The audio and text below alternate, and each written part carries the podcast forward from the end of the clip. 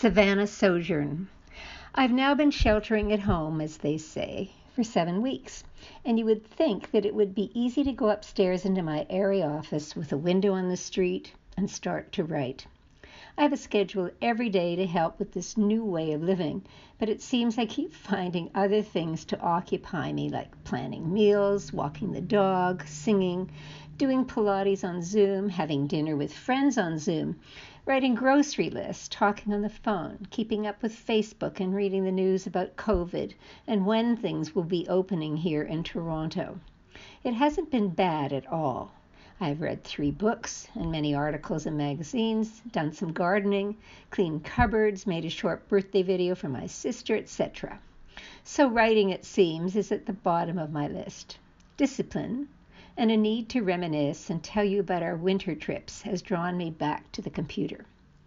The picture at the beginning of this, and of course if you're just listening to this you can't see a gorgeous, gorgeous sunset picture. The picture at the beginning just reminds me achingly of how beautiful the beach was in Fernandina, Florida. That was our second trip this past winter, and I will describe it in my next blog. The first was in December when we decided to drive from our home in Howey in the Hills and go for a long weekend visit to Savannah, Georgia. We pass by the exit to this city on our way south every October, but we have never spent time there, and we've been told that it is a very pretty place, especially around Christmas. So I planned a little holiday for us. Usually my planning goes like this. How far is it? Where to stay? What to do? Tour guides? What's happening when we will be there? Where to eat. That's my template for all our trips. It's about a five-hour drive, so we basically follow the same route we take when we are going north back to Toronto. And when we are driving north, we always stop for breakfast at a Cracker Barrel. Of course, we don't have the glider trailer in tow or the dog, so it is simple parking. The food is good, if uninspired, with no surprises. It is clean and the staff is friendly. The washrooms are just fine. I love perusing the internet and finding accommodation. I discovered a Kimpton Hotel in Savannah and booked it. It was centrally located and charming.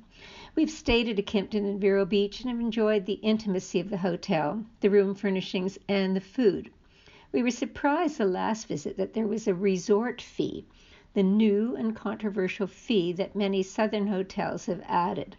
They say they offer managers, reception, valet parking free and use of the pools, et cetera, but really you are paying for these services with this fee. The Bryce turned out to be a very pleasing city hotel. The small lobby was inviting and they were serving wine and some cookies. We went to our chosen room and although it was delightful, it was freezing. After many attempts of the tech staff to fix the thermostat, we ended up in another much more comfortable temperature-wise room. The decor of the bedroom was whimsical and the bathroom very large and well-appointed. I had a hot bath, we changed our clothes and headed out to a restaurant I had chosen from the internet called The Grey. The menu online looked tempting and did not disappoint. We were ushered into the bar on our arrival, a very retro Art Deco space, and started with a drink. Champagne for me as usual and a red wine for Charles. Our table was one of many in a row along a banquette, and we managed to move from the one at the wall. This turned out to be good, as we eventually started to converse with the couple beside us. They were young and talkative, but isn't everyone younger than we are these days? She was fluent in German, French, Italian, Portuguese, and Spanish, the daughter of a diplomat, and had lived in many countries all over the world. Our conversation ranged from wine to food to great cities. They suggested a restaurant that was not on our list, called Elizabeth on thirty-seventh. So we booked it for our final night. Our meal at Grey was very good. We had wreck fish that was fresh, and with such a name, was still incredibly delicious.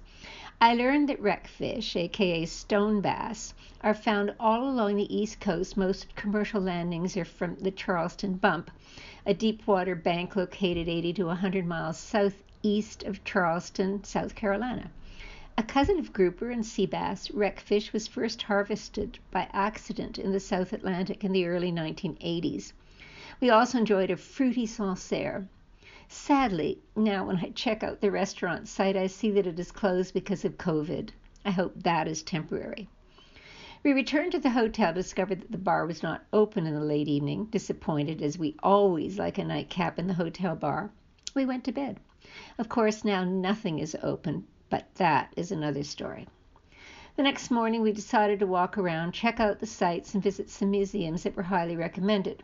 We had a good breakfast in the funky dining room, and then grabbed some massive umbrellas from the front desk, where the management apologized for the lack of heat in our original room and offered us a hotel food and wine credit of one hundred dollars. That was pretty nice. It was pouring, but we persevered to visit the Telfair Museums that included the Owens House and slave quarters. We learned about the buying and selling of slaves and the complicated relationships between the most and least powerful people in the city of Savannah in the early nineteenth century.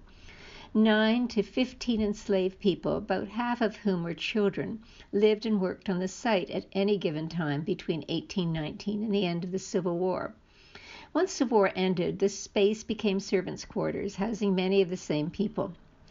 Our guide was a young African-American woman, and I wondered how she felt about seeing all the slaves' quarters and telling the stories, but I guess she's grown up free, and rightly so, with all sorts of educational opportunities. Nevertheless, as we know, racism just doesn't die and go away, but thank God slavery has. We moved in small groups through the house and then walked very gingerly outside, as when it rains in Savannah, it really rains, and puddles, little ponds were everywhere. But there is something about being on tour in another city. You just keep going. We also visited the Jepson Center, designed by Moshe Safdie, where we viewed a Frank Stella exhibition. The museum also has an excellent contemporary collection. We were ready for lunch, blame the rain, and went to the Savannah Seafood Shack, which it was. But they had yummy clam chowder, albeit in paper bowls, and sat with the locals in this downscale takeout joint. Back at the hotel, I needed a cognac to warm my wet feet, then a nap and a hot bath. All good. The choice for dinner in the evening was the famous Old Pink House. Now, it was pretty obvious that this was a very touristy place. It was a beautiful old house, but just about everyone had told us about it, and indeed it was lovely inside, filled with other travelers like ourselves. We ate upstairs in one of the dining rooms and were seated in front of a roaring fire. Our waiter was young and very eager to please, perhaps too eager, but he did a fine job. It was a huge menu with lots of southern low country choices like ham and gravy, she crab soup, shrimp and grits, fried green tomatoes, mac and cheese, but the crispy duck got my attention. Charles ordered a few apps, and they had a good wine list from which we chose a new favorite called Belle Glosse, a yummy Pinot Noir. After dinner, we went downstairs to the Planters Tavern Jazz Bar, which turned out to be the highlight of our evening. The place was jammed on this Friday night, but because we had eaten upstairs, we got a priority spot and sat listening to super music. As I write this in our seventh week of sheltering at home, I find I'm envious of how easy it was to go out and eat, go to a bar and listen to music, and how we took all that for granted. Now it is an at-home affair. Not bad, because we have a beautiful, spacious home and I adore cooking. But what fun it was to have freedom to travel. Who would have thought? The next morning we woke early, had a pleasant tasting breakfast in the large dining room of the hotel, and then headed off to meet our tour guide, Andrew Cotton, who I had found on TripAdvisor and who turned out to be superb. After our previous rainy day, it was cloudy and very cool, almost cold. We met at the prearranged spot in Johnson Square, not far from the hotel. Andrew was extremely knowledgeable about Savannah and its history. Our tour was booked as a walking tour for half a day. There are many squares in Savannah, each with its particular history, which turned out to be fascinating. It is the oldest city in the state, situated on the Savannah River. If you go to the hyperlink, you can read in detail. Well, you can't if you're just listening to this, but if you are reading this, you can go to the link and read in detail about this wonderful historic place. But Andrew told us about the American Revolution and the history of the Jews in Savannah, which interested me.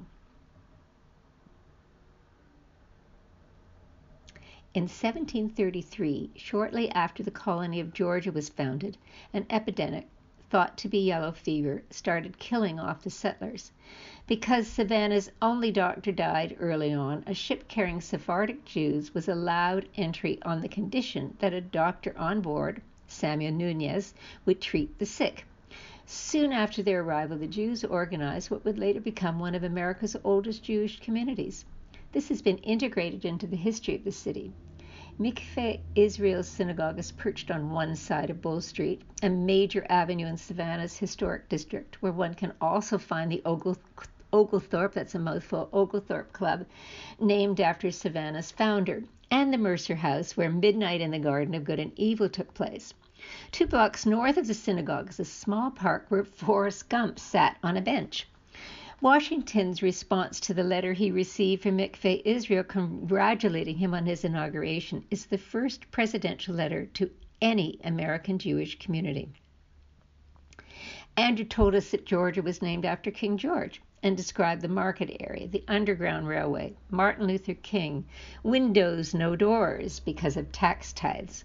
All this while we walked about and also shivered because it was a damp, raw cold. But I managed to corral us into a coffee shop where we, he continued with his stories, and we warmed up. We were with him for about four hours, and then we walked and searched for some place to have lunch and warm up, and found Sorry Charlie's, another mouthful, Sorry Charlie's Oyster Bar, that was filled with seafood in display counters. Very tempting, of course. We chose a simply luscious chowder, crab claws, fried green tomatoes, superb great blue point oysters, and we just kept eating. I had some brandy to warm up my soul and my feet. By the time we returned to the hotel, we figured we'd walked five and a half hours. Of course, on our return, the sun came out and ruefully smiled on us. For our final evening, I booked the restaurant that was recommended a few nights earlier, called Elizabeth on thirty-seventh. And it was a total delight, situated in a large old house with plenty of history, circa nineteen hundred. We were seated in one of the cozy rooms, all decked out for Christmas.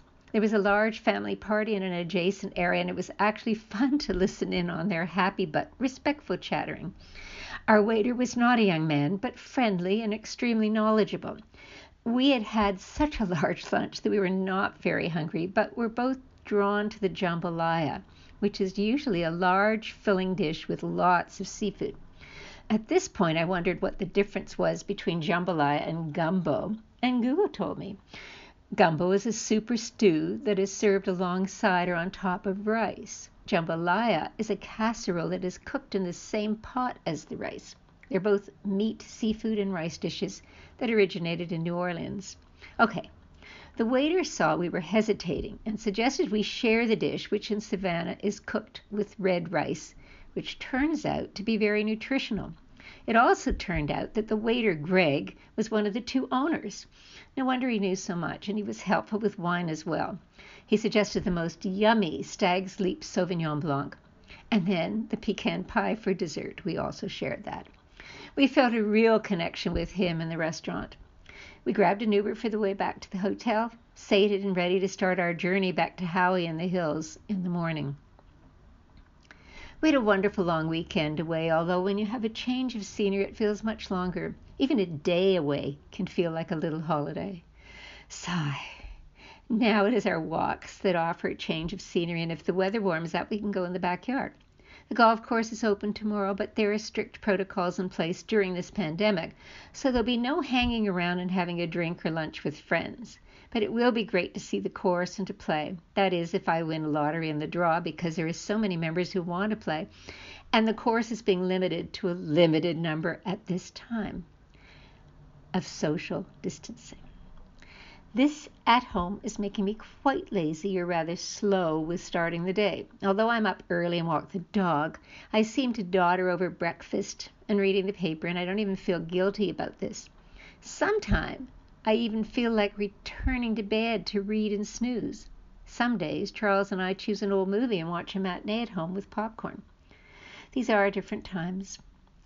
I will tell you about our brilliant trip to Florida beaches in my next blog. If you are at home, stay safe and be healthy.